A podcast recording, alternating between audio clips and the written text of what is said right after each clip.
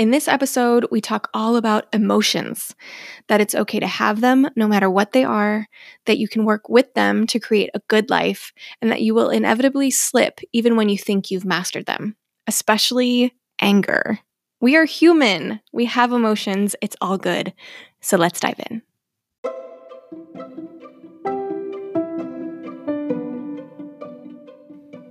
Welcome to the Discover Yourself podcast. I'm your host, Michelle Kampmeyer, and on this show, we're dedicated to helping you discover the real you.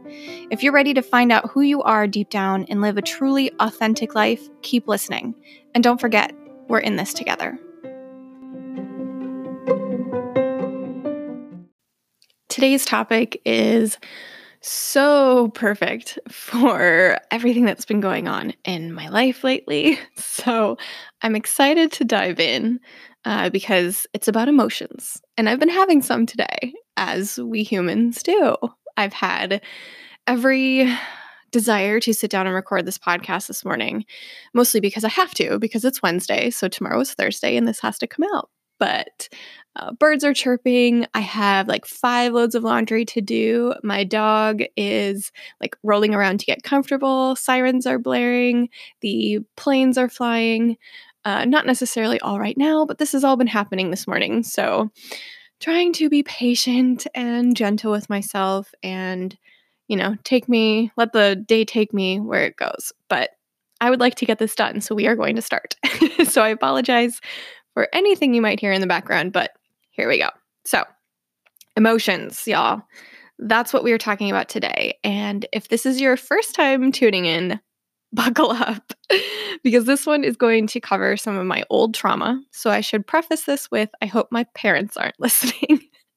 but if they are, maybe this will open up a dialogue about the past. Who knows? If not, that's okay. It's all good. It's something I've got to work on myself. So, yeah, emotions. we all have them. We have good ones, we have bad ones, we have pretty neutral ones.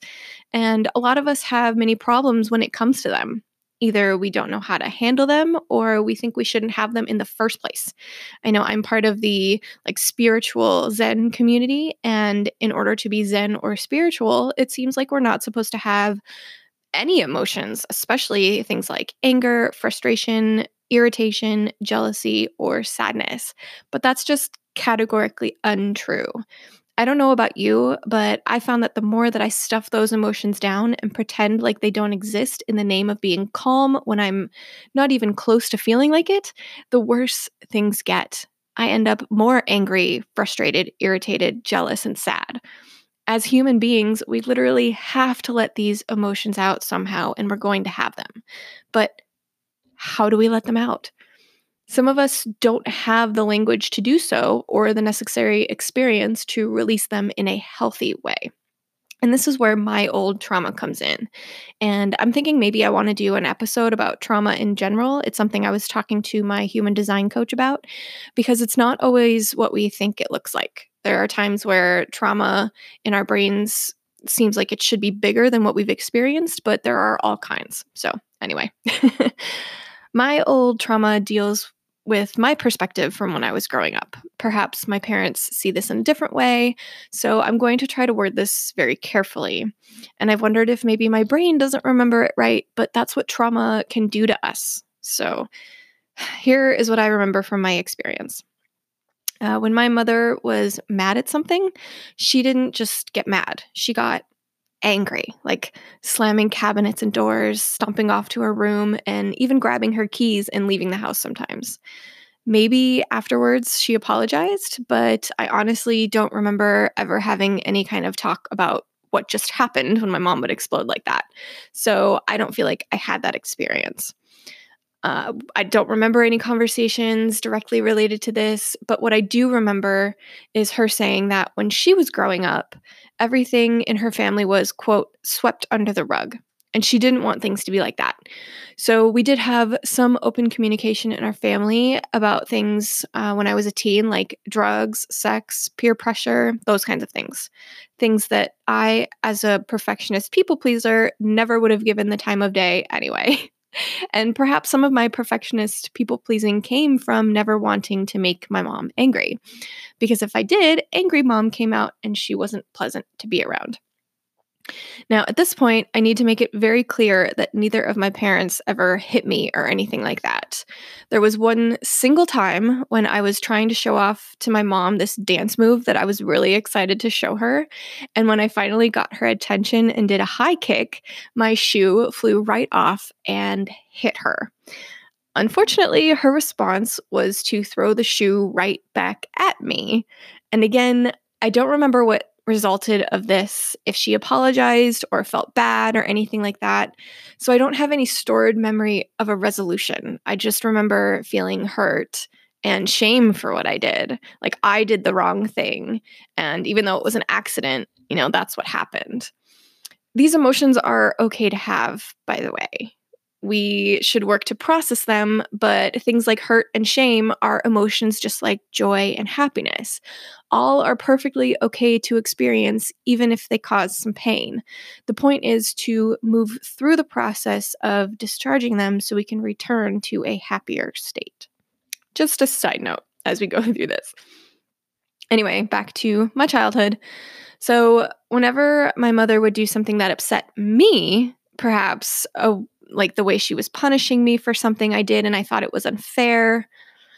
Um honestly, I can't think of any other reason why my mom would have upset me.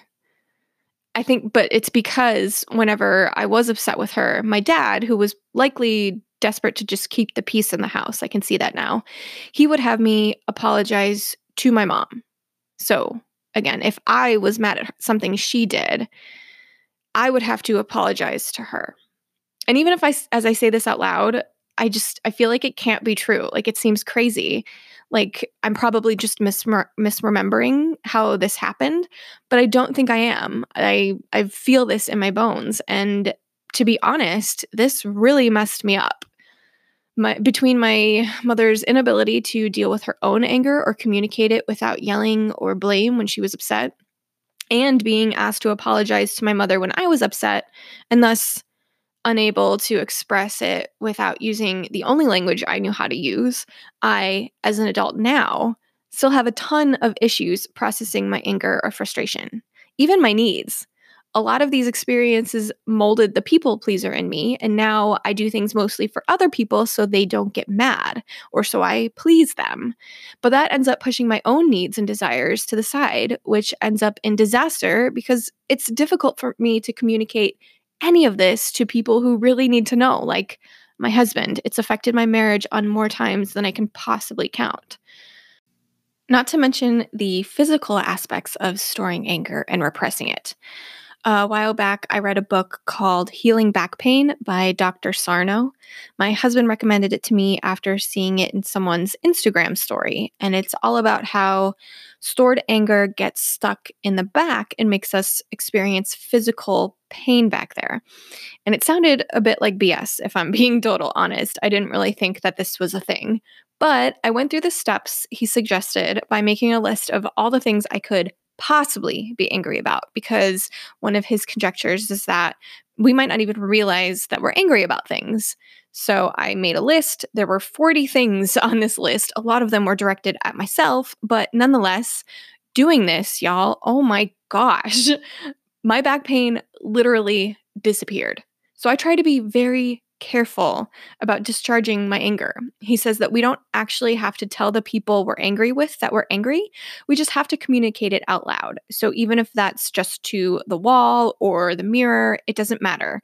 Getting it out actually helps. So when my back pain starts flaring, I think about all the things I could possibly be angry about. And nine times out of 10, that actually helps get rid of it. This is definitely something I am working on and need to continue working on. Every situation is different, so no matter how many tactics I have in my tool belt, not everyone will work 100% of the time. We may think we've mastered an emotion only to be tested like no other by the universe and inevitably slip back into old behavior. Try to take a breath and remember that you're human and won't be perfect. I'm saying that to you just as much as I'm saying that to myself. Honestly, a lot of my difficulties in expressing my emotions when I'm angry or upset are tied to other things, like not being able to communicate my needs or desires, and I end up more frustrated and angry with myself. So, don't forget that we don't react or make choices in a vacuum. We will make mistakes, and that's okay. We are all works in progress, and there's no better time to dive into this work than right now.